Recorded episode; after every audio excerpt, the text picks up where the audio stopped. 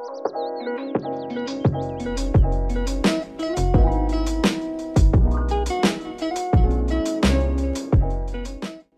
menurut saya ini ini akan uh, terus membludak ya dalam arti mid shop mid shop ini akan terus bertumbuh.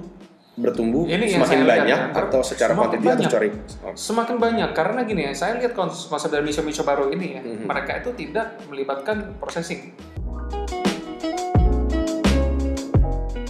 Masyarakat tuh lama kelamaan dari yang nggak bisa masak jadi bisa masak gitu loh. Jadi menurut saya mungkin untuk long term effect itu akan mempengaruhi ke dunia F&B eh, terutama di restoran atau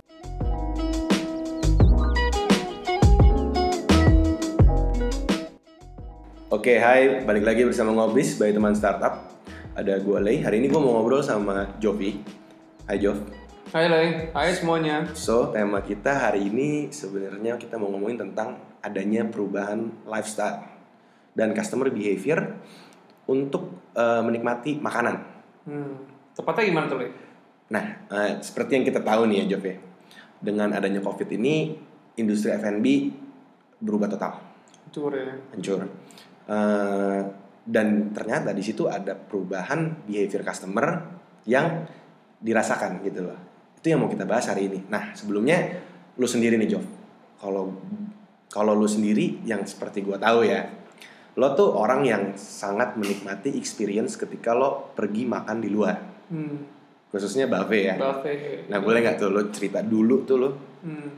gimana Jadi kalau sih? misalnya kebiasaan saya ya, um, sebelumnya itu mah seminggu sekali lah minimal. Saya Minimal. harus, saya gak usah sebut brand lah ya. Oke oke Minimal saya harus makan buffet nih. Oke. Ibaratnya untuk uh, memenuhi kepuasan tersebut gitu. Oke, oke. Hmm. Nah sekarang jujur uh, karena nggak bisa keluar makan ya, jujur saya oke. ibaratnya sendiri rada bisa dikatakan stres gitu.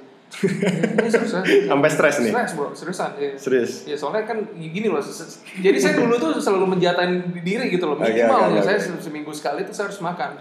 Dan kalau misalnya eh, eh, contoh di saya udah makan nih minggu depannya saya suka nih nahan sampai hari di akhir minggu tuh. Nah itu yang saya tunggu-tunggu. Nah kalau sekarang mah lu mau nunggu sampai kapan gitu loh, udah pasti nggak bisa keluar makan. Nah lu sendiri ketika lu datang untuk makan di luar Jo, khususnya buffet tadi nih, mungkin apart from buffet juga ya lo makan di luar gitu. Apa sih yang lo cari gitu? Apa sih yang membuat lo tadi lo bisa bilang puas dan sampai lo tuh sampai stres gitu nggak bisa makan di luar nih? Lebih ke experience ya. Experience gimana tuh? Contoh nih kalau Hmm. misalnya kita ngomongin buffet ya, Oke, experience yang ibaratnya yang saya, saya, saya suka banget ya Hmm. itu ya, ya ketika lu datang apa lu uh, uh, berdiri lu cari ibaratnya di di apa sih namanya buffet aisle ya apa namanya Bu- buffet island. kagak masa. Enggak ketika lu mau apa ngambil makanan yang lu mau itu biasa ya ibaratnya experience itu experience kayak gitulah. Jadi lo dateng, lo lo milih tempatnya, lo cari yang enak, yang sesuai dengan eh, lo suka, dan lo ngelihat ketika makanan itu di serve di depan lo, itu yang dalam lo, kondisi lapar banget ya buset itu experience yang lo rela untuk bayar se- seminggu sekali untuk lo buffet gitu. ya seharusnya sebelumnya. Nah, sekarang nih Jo, semenjak adanya covid nih, nah experience itu bisa lo gantiin. Atau misalnya ya, ya paling tidak ya apa yang bisa lo lakukan untuk merub- menangani itu gitu. Satu dua minggu awal itu saya komplain nih. Maksudnya komplain dalam arti sungguh-sungguh lah ya. Dari hati sendiri Lihat gitu ya. sendiri, wah gila minggu ini nggak bisa makan buffet nih. Udah pasti siapa berani Hmm, nggak ke restoran benar, kan nah tapi eh, lama-lama saya sendiri juga pengusaha daging nih Oke. nah jadi saya mau nggak mau saya beli daging sendiri nih terus Oke, saya masak ala-ala lah meskipun Oke, ya oke, mau oke. gimana caranya pun restoran juga mereka bumbunya beda gitu loh Oke. nah tapi setidaknya bisa apa ya lumayan lah Sedikit mengobati Ada ya. sedikit mengobati gitu Nah, sekarang tadi lo udah singgung tentang kalau lo pengusaha daging nih. Nah, lo sendiri nih eh, sekarang bisa nggak lo ceritain kayak pengusaha daging yang dimaksud tuh apa sih yang lo lagi jalanin sekarang? Ya eh, kalau saya itu masuk ke industri daging ini sejak 2015 nih Oke. Nah, dan market saya tuh dari dulu ya rata-rata itu B2B.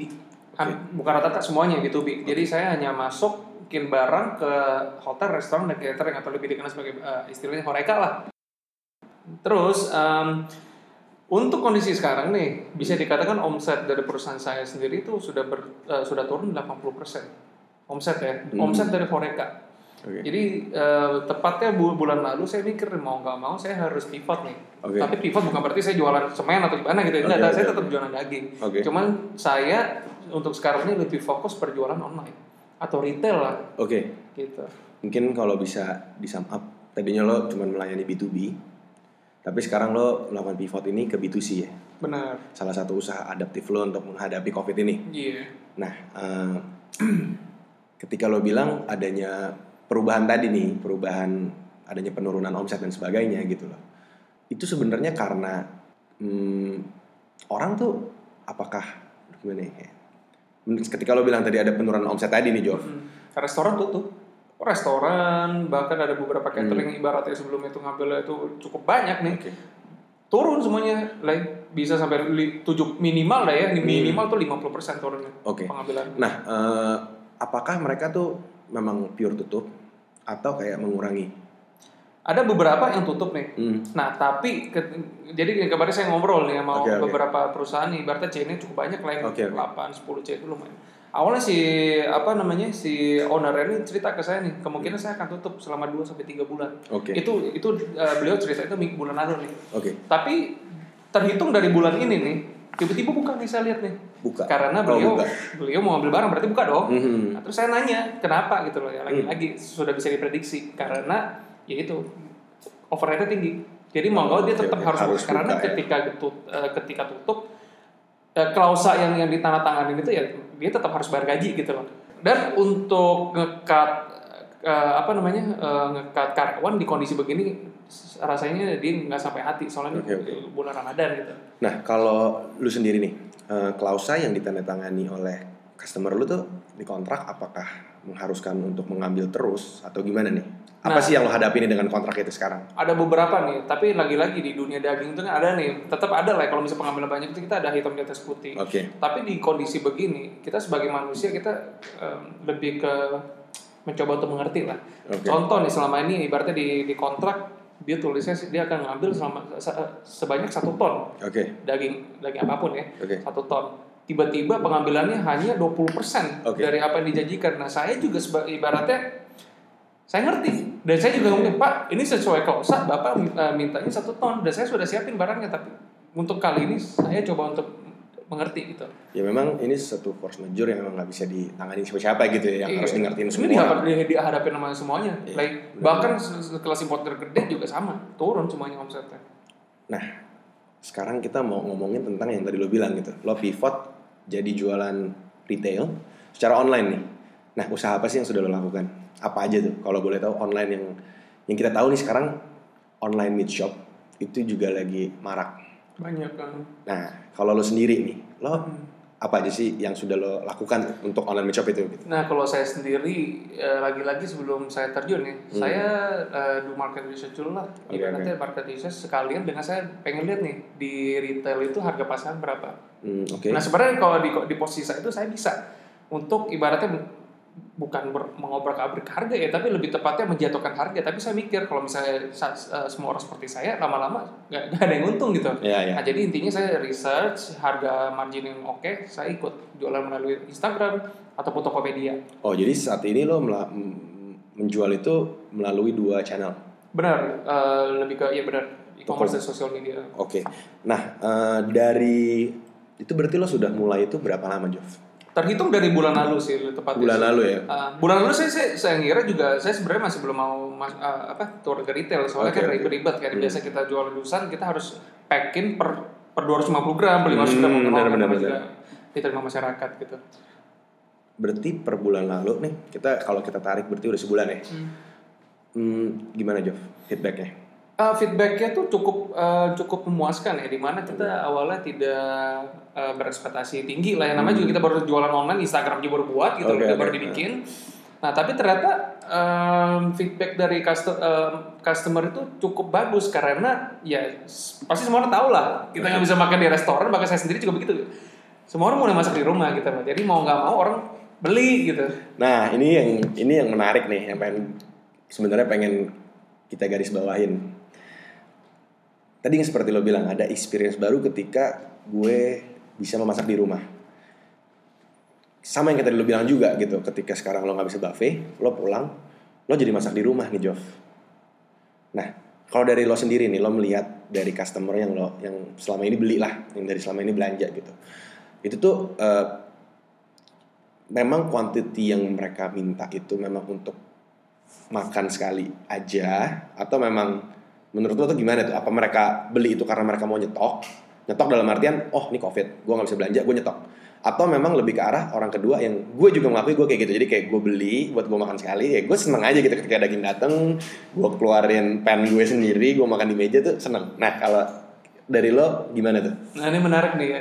Um, gini, saya masih ingat tuh bulan lalu pertama-tama namanya juga kita baru jualan kita pasti promosi ya. Oke. Nah, lu kalau eh, perhatiin bulan lalu tuh lagi zaman zamannya orang panik buying. Oke, oke, oke. Barang Ah, ini ya, gitu benar, kan. benar, benar. Jujur, saya eh, gue ngambil ngambil kes- kesempatan itu di mana saya promo dengan harga yang ibaratnya bisa dikatakan cukup lebih murah dari pasaran Oke. Dan saya ibaratnya buat caption caption seperti ya ya panik bukan panik buying gimana Iya, iya, Oh, iya. nyetok Oke, tuh, gua ngerti, gitu loh. ngerti, nah jadi itu banyak customer datang dari sana awalnya banyak belinya tapi seri- seiring berjalan waktu namanya juga orang juga ngeliat ya kondisi sebenarnya nggak separah-parah itu gitu loh Iya, iya, nah benar, satu benar. dua minggu kemudian orang beli seperti biasa satu kilo dua kilo ibaratnya Hmm, kalau hmm. bisa dijudge dari kuantitasnya berarti untuk makan sendiri Oke. Tapi yang menarik berarti saat panic buying tadi, memang seperti opsi yang pertama tadi gitu ya. Memang orang memang pengen nyetok, tapi semakin ke sini ternyata orang beli itu buat makan sendiri experience tadi gitu. benar Nah, oke. Sekarang kalau kita ngomongin tentang bisnis lo sendiri nih, dari segi produk, eh ya mungkin gue juga nggak gitu ngerti tentang eh, meat shop ini ya. Cuman yang setahu gue karena gue konsum konsumen, gue tau lah beberapa jenis produk gitu loh. Nah, kalau dari lo sendiri nih, ada nggak sih penambahan produk yang lo tadinya nggak jual gitu loh, tapi karena lo tahu ada perubahan ini lo jual jadinya? Um, untuk itu sih sebe- eh, kayaknya nggak ada yang ber- berubah secara signifikan ya Hmm. karena yang memang pada dasarnya yang saya jual itu uh, memang kebutuhan restoran berarti ya itu ya itu yang dikonsumsi orang sehari-hari gitu. Oke, oke. Nah, namun yang yang berbeda cuma satu masalah kuantitas saja dan saya naikin margin sesimpel itu sih Simpel itu aja ya. sesimpel itu. Kalau- Tapi ada sorry Oke. eh, kalau dipikir-pikir ada beberapa mungkin seperti udang, ikan, tapi Hmm. kuant- kuantitasnya nggak gede karena memang ada permintaan. Namanya juga ada permintaan kita Ya. mencoba untuk mensuplai dong gitu. Oke. Nah, dari adanya perubahan ini nih, Job. Perubahan produk, adanya juga perubahan em, market ya. Kita bisa bilang perubahan market ya, berarti dari target market lo dari B2B. dari B2B jadi B2C gini nih. Ada nggak sih tantangan yang lo hadapin? Yang menurut lo, ini gua agak kewalahan nih di sini kayak ada sesuatu pastinya lo kan berubah dari suatu zona nyaman yang lo punya customer retention yang bagus tadinya loyal customer sekarang lo berubah nih. Apa sih yang lo hadapin? Um, gini, um, in terms of um, karyawan nih ya, oke di mana contoh nih sebelumnya saya contoh saya hanya membutuhkan enam karyawan untuk memanage untuk men- eh, memenuhi kebutuhan hotel, restoran, dan catering. oke Karena sebelumnya itu kita eh, processingnya nggak banyak ya, karena Hmm, susah nih, oke, ibaratnya oke, baru gue dari pure Oke. distribution gitu loh. Jadi eh, ya di mana sebelumnya kita butuhkan enam karyawan dan awalnya ekspektasinya itu ketika saya pivot ke retail, saya butuh karyawan itu lebih sedikit. Hmm, Itu itu pemikiran saya awal karena kan Oke, oke. yang kita jual kan lebih sedikit nih dari dengan quantity. kita ngomongin quantity ya quantity. Oke. Namun ketika eh, saya lakuin ternyata itu bisa dikatakan produktivitas eh, bukan produktivitas apa ya? Eh, work hour-nya kali work ya. hour itu ma- malah bertambah karena yang pertama kita tidak terbiasa yang pertama ya, tapi Mhm. lama-lama kita juga bisa ad- Adaptasi. adaptasi. lah ya. Tapi ya itu kerjaan itu lebih baik ternyata, ternyata daripada lu eh, jualan lusan gitu loh. ya mungkin Kayak- karena kan kerja- kerjaan perintilan ya Kerja berarti lah.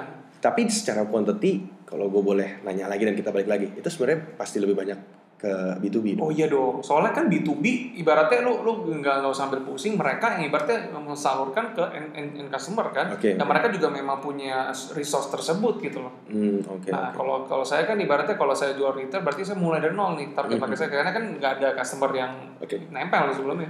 Nah, kita ngomongin tentang tren di online meat shop. Karena hmm, menurut gue banyak banget yang keluar di IG Ads atau temen gue Iya. ngupload gitu itu banyak banget yang ngejual eh, online gitu gitu. Online meat shop yang lo bisa beli Saikoro, lo bisa beli hmm, Wagyu dan sebagainya gitu. Nah, menurut lo pandangan lo tentang tren ini tuh gimana sih gitu? Ya menurut saya ini ini akan uh, terus membludak ya dalam arti meat shop meat shop ini akan terus bertumbuh. Bertumbuh Ini semakin lihat banyak ya. atau secara Semakin quantity atau secara Semakin banyak karena gini ya, saya lihat kons- konsep dari Miso Miso baru ini ya, Mhm. mereka itu tidak melibatkan processing.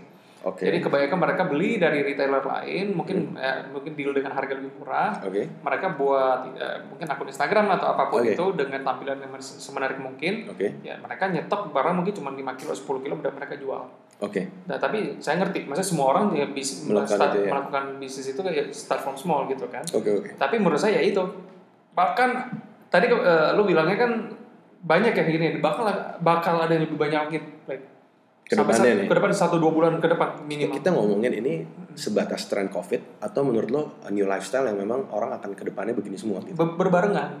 Jadi menurut saya uh, COVID ini uh, gini, ini yang menarik ini saya juga sebenarnya kan lagi mau produksi makanan eat tuh, Oke. ya kan. Tapi lamanya ini karena karena masalah itu proses halal dan Oke. segala macam. Ya, ya. Tapi sekarang saya lihat banyak banget nih UM, bahkan bukan UMKM lagi tapi Hmm. industri rumahan Oke. yang ibaratnya masak langsung dimasukin freezer mereka sudah bisa jual sudah boleh Iya, benar. diedarkan gitu tapi Benar. sebenarnya kalau bisa kita lihat dari standar uh, Kemenkes sebenarnya nggak boleh nih Oke. tapi karena kondisi memaksa Hmm. jadi menurut saya fair fair aja nah jadi eh, balik lagi eh, di situasi sebegini ya menurut saya ini adalah sebuah pembelajaran sih untuk masyarakat di mana mereka tuh akan lebih nyadar akan eh, pembelian sesuatu barang yang instan atau fro- frozen food gitu kata kuncinya lebih lebih mereka tuh menyadari menya- eh, mulai sadar bahwa ya sebenarnya frozen food itu Ini um, gimana ya apa ya? eh, efektif oh, bukan efektif, efisien. efisien gitu. Efisien gitu Karena ya. gini loh, Iya, iya. sebelum yang sebelumnya itu orang pada mikir frozen food itu apa? Nggak fresh gitu kan. Oke.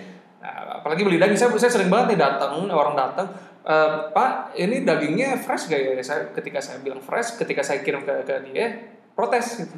Lah, ini frozen? Ya saya bilang, iya, iya itu loh konsep. Tapi Oke, lama-lama oke. kelamaan, orang makin lama makin mengerti. Ya Orang itu makin mengerti. mungkin salah satu bagian lo yang harus educate customer juga gitu tentang pemahaman daging ini. Yes. Nah ini yang menarik dari ketika lo ngomong educate customer ini, eh, boleh nggak lo kasih tahu ke kita karena gue yakin banyak orang yang mendengar juga nih istilah-istilah atau yang mungkin orang harus tahu tentang hmm, Edu, eh, educated. tentang daging. Oke, tentang Ya. daging. Nah, kalau kalau spesifik- spesifiknya tentang daging ya. Hmm. Ini saya bukan mau menjatuhkan pengusaha daging, Iya, eh, iya. pengusaha daging lokal ya. Oke oke oke. Tapi gini, sering-sering sekali, eh, terutama ibu-ibu ya, yang sudah pernah Oke. beli- belanja di pasar, pasti nanya nih, "Ah, Mas ini fresh kan nih? Oke. Pasti pedagang pedagang lokalnya pasti bilang ini fresh ini soalnya kita jagal pagi udah bisa Iya, dipotong bisa oke. langsung di, di display gitu Eh. kan. Tapi kalau menurut saya pandangan saya sendiri ya, eh, kat- eh, apa arti kata dari fresh itu seharusnya bebas dari bakteri Bebas dari bebas bakteri. dari bakteri itu yang Oke. selalu saya uh, tekankan di customer Oke. saya. Nah, bebas dari bakteri itu berarti apa? SOP yang jelas. Oke. Nah, karena produk yang saya jual itu adalah produk import, Oke. di mana uh, dari asal negara sendiri kita let's say paling banyak itu Australia. Oke. Nah, kalau misalnya uh, kita lihat cara mereka memproduksi dari per- dari mereka peternakan sampai penjagalan sampai di packing, itu benar-benar semuanya tuh terstruktur secara uh, rapi dan yang paling penting itu mereka uh, menggunakan teknologi blast freezing.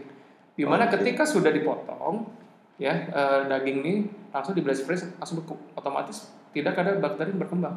Oke oke. Nah, jadi sampai di Indonesia sampai kita lumerin atau kita towing, nah itu baru ibaratnya bisa disantap oleh ma- masyarakat gitu. Sementara banyak sekali ibaratnya eh, daging-daging lokal yang dijagal dan saya nggak bilang lagi-lagi saya nggak bilang daging lokal itu nggak bukan nggak fresh ya, Hmm. Ya, tapi oke. banyak sekali namanya juga nggak SOP gitu loh. Oke. Sering sekali eh, menurut saya banyak yang miss gitu. Mungkin eh, ini kayak suatu pengetahuan umum yang orang akhirnya cuman fresh nggak fresh nggak tapi dia sebenarnya nggak tahu gitu pertanyaan fresh itu apa sih sebenarnya Benar, fresh itu gitu jadi mungkin dengan edukasi seperti ini orang akhirnya tahu gitu oh fresh itu sebenarnya kayak gitu gitu loh terus nih Jov tentang eh, industri online meat shop ini gue ngelihat ada yang menarik dari beberapa akun pedagang lainnya itu mereka banyak banget konten-konten untuk educate customer. Seperti contoh ketika mereka penggunaan kata-kata wagyu, apa sih sebenarnya wagyu? Gitu terus kayak sebenarnya mereka ngomong tentang misalnya daging em, apa ya? Australian beef gitu. Apa sih sebenarnya Australian beef gitu? Nah, lu bisa Cek, cerita dikit tentang itu gitu? Iya, em, gini kalau Australian beef, oke. Mbak, Mulai dari wagyu ya. Kalau Oke. wagyu itu kan otomatis yang pertama kali eh, lo mikirnya apa sih kalau misalnya eh, saya sebut wagyu gitu? Gue mikirnya ini jawaban gue ya. Hmm. Mungkin daging Jepang. Alah ya, nggak tahu gue juga. Nggak, sebenarnya itu lebih ke grading ya, di mana eh, da- sapi wagyu itu mungkin di treatmentnya berbeda dibandingkan dengan sapi yang lainnya. Oke oke. Jadi ketika dipotong itu mereka ada eh, bisa dikatakan no eh, non, profit organization ya, di mana mereka tuh bisa menggrading uh, wagyu apa sapi ini sapi wagyu ini Hmm. dia tuh marblingnya kelas berapa gitu biasanya di bagian ribs Oke Jov, sekarang kita ngomongin tentang tadi kita ngomongin produk ya. Sekarang kita mau ngomongin tentang mungkin operation kali ya dari segi pengiriman gitu. Karena gue lihat dengan maraknya online shop ini, kalau gue sendiri ketika gue belanja, oke pertama gue pasti lihat produk dan harga gitu. Nah yang setelah setelah itu yang gue lihat adalah ya pengiriman gitu karena menurut gue ketika gue pesan kaos gue bisa kirim JNE yang tinggal 9000 besok nyampe mau dua hari nyampe mau tiga hari nyampe nggak masalah Nah kalau gue makanan, gue biasa beli itu seperti yang tadi kita udah omongin gitu. Gue beli karena gue pengen makan hari nanti malam atau besok. Jadi gue pengen pasti hari ini nyampe. Dan daging itu nggak mungkin lo kirim overnight gitu loh menurut gue. Dan ketika kita ngomongin tentang quantity kecil, menurut gue tuh ada suatu mungkin problem atau tantangan gitu. Nah dari kalau dari sisi lo gimana menurut lo? Kalau dari saya sendiri, saya ngebahas bisnis uh, retail saya sendiri aja Oke. kan lebih, Hmm. biar lebih gampang. Benar. Uh, untuk daging, contoh nih orang pesan satu kilo Hmm. di daerah Kelapa Gading, kan nggak mungkin saya, saya saya kirimin kan. Oke. Tapi kadang begini ada uh, ketika ada customer yang menawarkan solusi di mana mereka pakai JNE itu bisa aja, like, Oh bisa. bisa. Jadi Gimana kita bi- biasa itu pakai styrofoam, Oke. styrofoam yang kecil aja yang, yang ya, tergantung lah ya. Saya sama kita udah siapin. Oke. Dan itu biasa kita ma- masukin ice gel yang di, udah kita bekuin 2-3 hari. Jadi itu keras banget tuh. Nah, jadi bagian bawah, bagian atas taruh ice gel, habis itu kita lakban dan itu biasanya tahannya tuh 2 sampai 3 hari. Dua Tiga- sampai tiga hari. Tiga hari mah sebenarnya udah mulai lumer tuh. Oke Nah, oke. tapi kalau misalnya memang customer ada yang mau nih, Hmm. kita tetap, tetap bisa kerjain. Tapi memang ben- benar garis eh, secara garis besar orang kalau mau beli daging kan ibaratnya untuk kebutuhan hari ini kalau nggak besok nih. Iya. Mana ada orang beli beli daging di jauh hari ada aja sih. Tapi gambaran luasnya begitu. Nah lu sendiri jualan di Instagram Tokped nih menghadapi pertanyaan yang kayak bisa dikirim hari ini. cukup capek sih ya. capek soalnya kan kadang ada yang pesen yang baru uh, contoh pesennya jam 10 nih Iya, iya, iya. jam 11 udah ngomel ini gimana sih ini saya udah satu jam nih nunggu nih kadang Oke, kan ada orang yang tapi kita coba tetap untuk uh, menjelaskan gitu Oke oke. Uh, kita kirim secara berurutan dan segala macam. Tapi memang kalau misalnya memang ada yang uh, terkendala dalam dalam masalah pengiriman, contohnya durasi ya kita jujur kita mau bu maaf bu kita ke, ke lokasi kita terlalu jauh untuk transaksi ini saya bilang langsung. Nah dari lo sendiri nih, dari eh, retail lo sendiri, ketika ada orderan hmm, hari itu kan lo banyak kan mengirim hari yang sama gitu loh. Nah itu proses apa aja sih yang harus lo lewatin memang sebenarnya? Kalau boleh cerita, kalau lo ngomongnya apa? Proses dalam arti gimana? Oh proses yang gimana gitu? Dalam artian misalnya gini, sebenarnya semua online shop bisa ngirim di hari yang sama karena barang udah ready. Mm-mm. Atau sebenarnya lo harus potong dulu, packing dulu atau Oh gimana? enggak, kita biasa processing itu karena gini, um, awalnya saya ngira uh, ketika saya proses di hari ini baru saya kirim bisa kelihatan lebih fresh gitu. Oke, itu awalnya tapi ternyata enggak karena ketika kita baru potong otomatis itu kan lumer kan hmm. dan banyak sekali customer yang maunya tuh same day biar biar lebih murah oke, Ini murahnya jauh bisa lebih lebih dari 50% kali jauh Oke. murahnya nah ketika kirim pakai same day kita nggak tahu si Mas Gojek itu atau Mas Grab itu muter berapa lama kan? Oh ya, nah kadang ada juga sampai 4 jam sampai lokasi sudah lumer. Nah baru dikomplain. Itu awal-awal tuh. Oke. makanya sekarang kita switching kita eh, produksinya tuh mungkin satu hari atau dua hari sebelum em, sebelum nyetok lah kita ceritanya lah. Oh, jadi lo maunya jadi keras gitu. Jadi lo maunya untuk ngirimnya itu udah frozen aja gitu. frozen Oke, itu dan SOP kita biasa mi- mi- minus 20 kita tembak dulu dan itu salah satu salah satu kiat untuk menjamin kualitas lah ya. Hmm, gitu. Oke, menarik.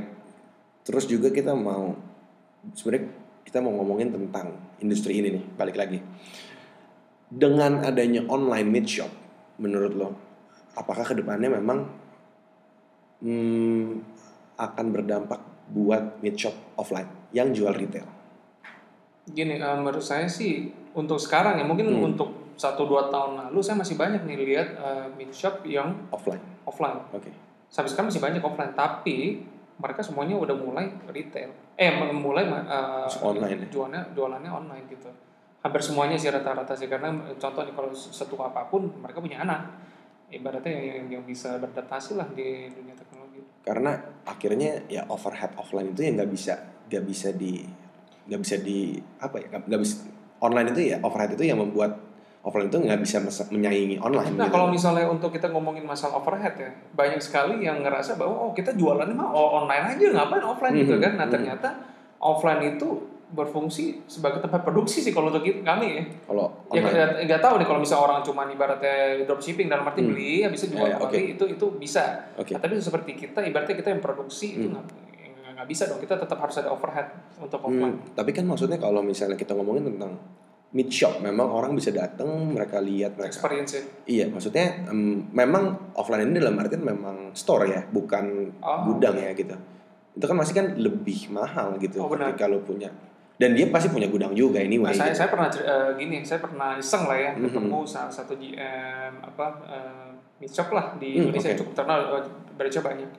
Saya jujur untuk eh, percakapan ini mungkin tahun lalu kali ya. Mhm. Itu di akhir tahun lalu itu ternyata meat shop itu selama ini mereka jual dengan harga yang mahal itu karena mereka banyak waste. Karena barang sudah di display Eh, kalau untuk barang, beberapa barang yang chilled ya, itu masih bisa chilled dari dari sananya chilled itu masih bisa di, di apa dijual kembali eh, mungkin selama satu minggu. Hmm, Nah tapi ada barang beberapa barang yang sudah dip- dipotong, ya, otomatis kan sudah teroksidasi kan. Oke. Nah dua tiga hari itu itu nggak bisa diapa-apain lagi. Biasa di, di- ibaratnya dibuang kalau nggak dijual ke karyawan sendiri biasanya diskon 70%.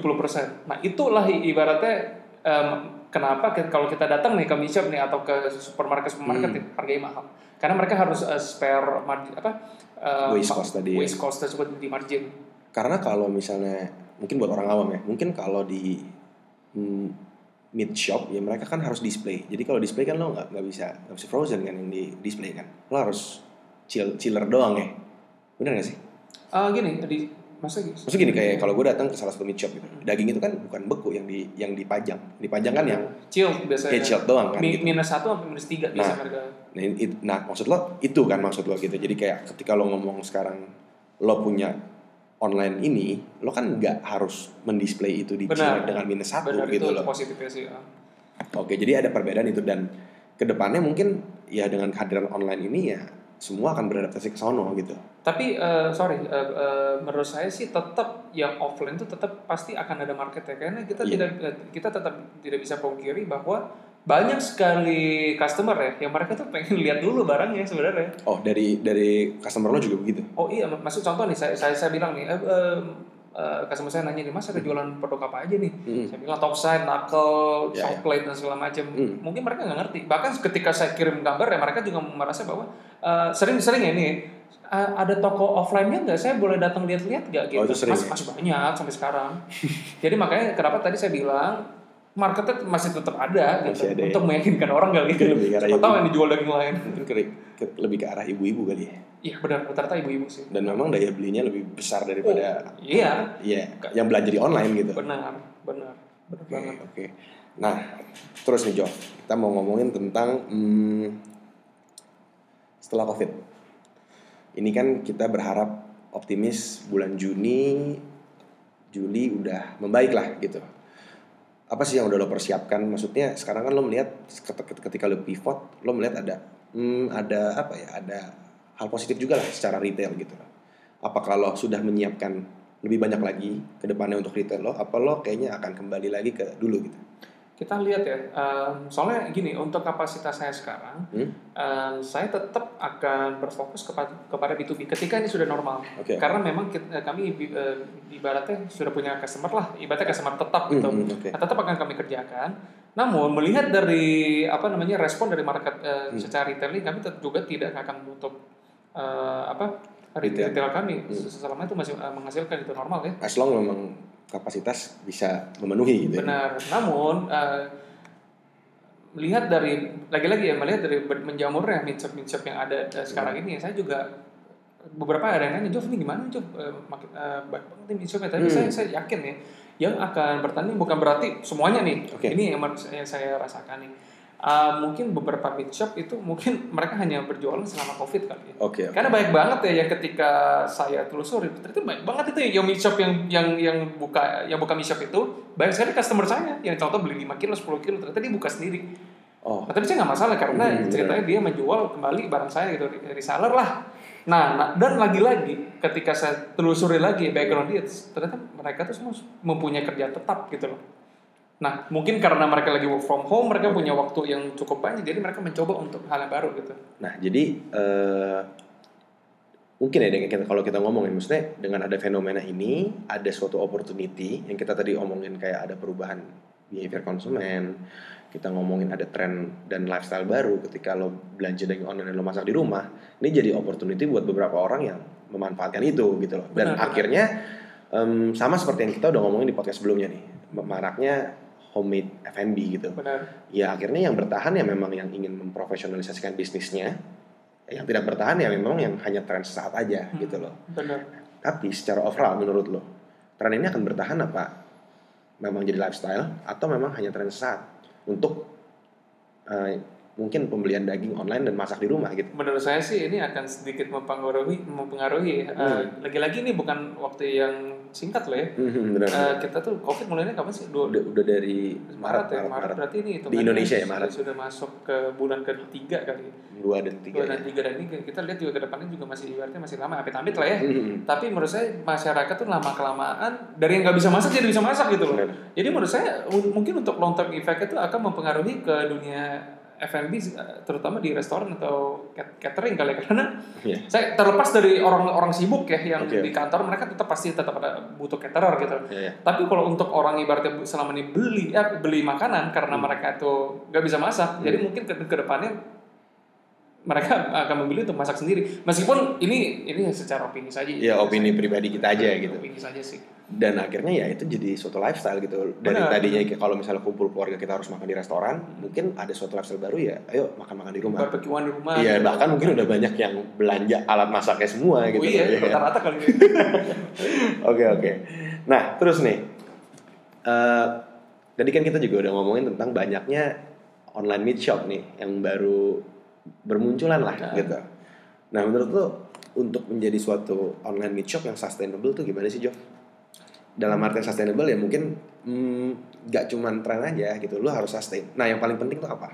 Lagi lagi lagi ya kalau misalnya kita ngomong masalah customer apa em, gimana caranya untuk survive itu mu- mungkin menurut saya yang akan saya sampaikan ini berlaku untuk semua jenis bisnis kali ya. Oke. karena kita kecil jadi kalau saya sendiri ya saya selalu berfokus kepada customer service.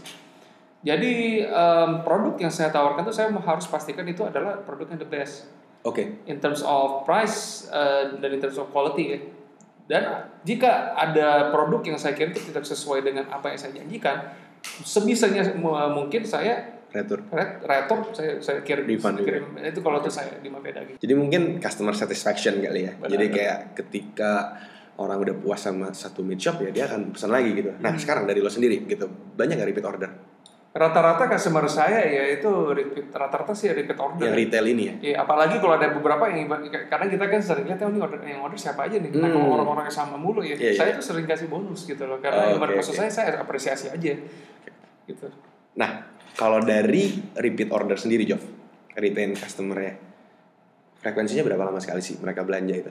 Ah, ya, ini menarik nih. Ehm, untuk frekuensinya itu yang saya pelajari nih rata-rata dua tiga dua tiga hari sekali. Dua sampai tiga hari Dua sekali sampai tiga hari sekali. untuk mereka. Dan rata-rata di hari Sabtu tuh rame atau kenapa? Mungkin orang nyetok kali atau apa gitu untuk Karena karena mungkin Sabtu itu biasanya hari, Acara keluarga hari ya. keluarga Iya, gitu benar-benar. ya. Akhirnya ya jadi berubah untuk makan di rumah tadi gitu. benar-benar. Berarti ini suatu suatu hal yang lumayan ya maksudnya kalau 2 sampai 3 hari sekali ya akhirnya orang udah jadi tren lifestyle gitu loh. Lifestyle lu untuk masak di rumah. Benar-benar. Mungkin tadi kalau gue tanya how to be a sustainable business Iya. di industri ini. Mungkin gue pertajam lagi pertanyaannya gini. Apa sih main challenges buat orang-orang yang ada di industri ini?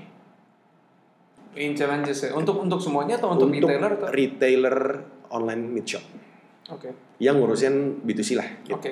Eh, menurut saya sih eh, gini ini lebih tepatnya itu berlaku hukum supply demand.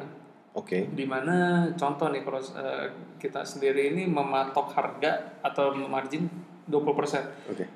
di kondisi pasar begini ya. Nah, untuk ke depannya menurut saya margin yang kita tetapkan itu makin lama akan semakin berkurang. Mungkin berarti challenges-nya adalah di pricing ya. Pricing karena orang pasti akan perang harga gitu loh. Oke. Karena saking banyaknya orang berlomba-lomba Iya, iya, iya. untuk mendapatkan customer ya ibaratnya Oke, oke. kolamnya cuma satu gitu. Oke, oke. Berarti kompetitor ya, maksudnya muncul kompetitor, kompetitor. kompetitor. Nah, Jov, menarik nih, karena gue sendiri juga ketika gue lagi pengen makan daging ini gitu, misalnya gue searching, Terus seleksi satu persatu. Mana sih yang paling murah gitu kan? bukan, Iya. karena gue ngerasa gini, harganya tuh sangat bervariatif gitu loh.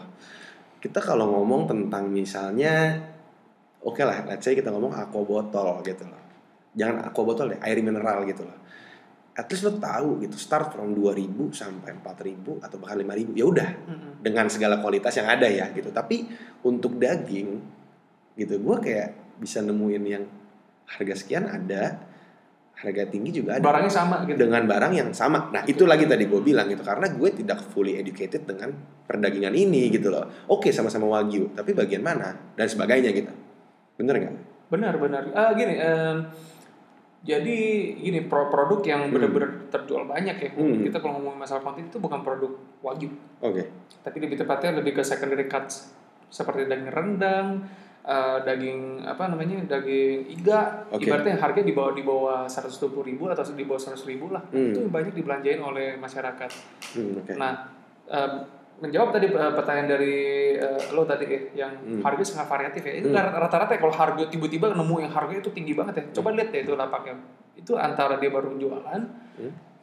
atau memang itu iseng aja. Jadi di, di post aja harga segitu yang lo lihat apa? Memang selama ini masih masih berjualan Hmm, Iya. nih kalau misalnya harga pasarnya sembilan puluh ribu nih tiba-tiba oke. dia jualan di harga seratus lima puluh ribu ya siapa yang mau beli gitu? Loh karena karena gini ya menurut gue nih kalau kita ngomong tentang e-commerce ya Eh, ketika gue misalnya oke lah gue mencari nih ya Jov ya. Gue nge, nge-search gitu gue search misalnya misalnya nih Jov kayak gue misalnya. Gue ketika kita ngomongin tentang e-commerce gitu gue harus nge-search. Oke ketika misalnya gue tulis tenderloin gitu nah tenderloin sendiri dari segi kalau kita bilang kita filter secara price nggak bisa. Karena ada yang jual 100 gram ada yang jual 200 gram bahkan ada yang jual sekilo. Ada yang jual bahkan sekarang satuannya udah bukan kiloan. Piece. Per cuts iya dong per portion. Ada tuh yang jual kayak gitu. Baru dia tulis deskripsinya berapa gram.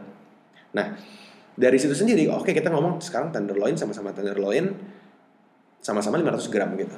Tapi itu pun harga variatif Jo gitu karena gue sendiri gue tidak tahu tenderloin itu apa sih sebenarnya apa sih yang bisa disebut tenderloin apa sih yang bisa disebut sirloin sirloin itu sirloin apa grade apa ya gue nggak ngerti gitu dan kebanyakan customer ya cuman ingin makan daging dan nggak ngerti daging apa gitu Iya, saya ngerti. eh, tapi gini, em, mungkin itu tergantung kepada taktik tak, taktik Iya. dari masing-masing company Strategi ya, lah ya. strategi lah ya. Di mana banyak yang yang mungkin dia ngerasa dia taruh dengan porsi lebih sedikit dengan harga lebih rendah bak- bak- akan lebih banyak customer yang beli gitu. Hmm. Tapi menurut kalau saya sendiri ya saya nggak akan uh, lari ke strategi itu karena saya ngerasa custom customer yang yang beli di Tokopedia atau di e-commerce lainnya Hmm. itu adalah customer yang ibaratnya bisa dikatakan tanda kutip perhitungan. Hmm. Mereka bisa hitung dong 100 gram segini, 200 gram segini. Hmm. Intinya mereka bisa ngitung. Hmm. Jadi menurut saya kalau misalnya mereka patok di harga eh, dengan cara begitu, Oke. Mungkin itu nggak akan sustainable. Hmm, Oke. Eh, Oke, em, anggap anggap saja mungkin mereka kecuali ya mereka Hmm. naruh di porsi yang kecil dengan harga yang yang cukup affordable ya dalam arti buat iya. terlalu gila gitu ya itu Oke. masih oke. Kalau menurut saya sih itu bukan strategi yang tepat yang menurut naruh harga apa naruh harga yang ma apa mahal dengan porsi yang sangat sedikit gitu. Tapi ya kalau misal memang ada yang beli ya itu why not gitu. Kalau kalau saya sih enggak. Saya Jadi itu mungkin balik lagi ke strategi penjualan kali ya, Benar, yang berbeda-beda gitu loh. Hmm, karena karena sebenarnya di sini ada gap selain dari tadi kita ngomongin porsi, eh, customer juga nggak ngerti banget tentang tipe-tipe daging gitu loh.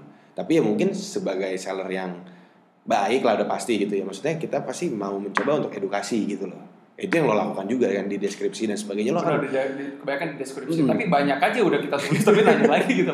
Eh, itu, itu mau jualan apa juga kayak gitu. ya, tapi akhirnya maksudnya gini, gue nggak mau, gue ngerasa kayak gini, lebih baik gue jelas gitu jual, karena lo nggak bisa komplain ketika gue sudah tulis jelas. Makanya orang kalau jualan di Tokped kan mohon baca sebelum membeli, mohon baca sebelum membeli gitu loh.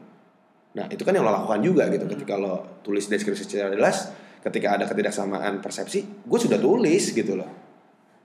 Ya itu mungkin salah satu lo untuk educate customer juga. kan. Benar. Sebenarnya karena capek, cuman menurut saya itu part of customer service sih ya. Hmm, oke oke. Jadi ya balik lagi tadi ya, maksudnya Balik lagi, satisfaction satisfaction, customer juga benar.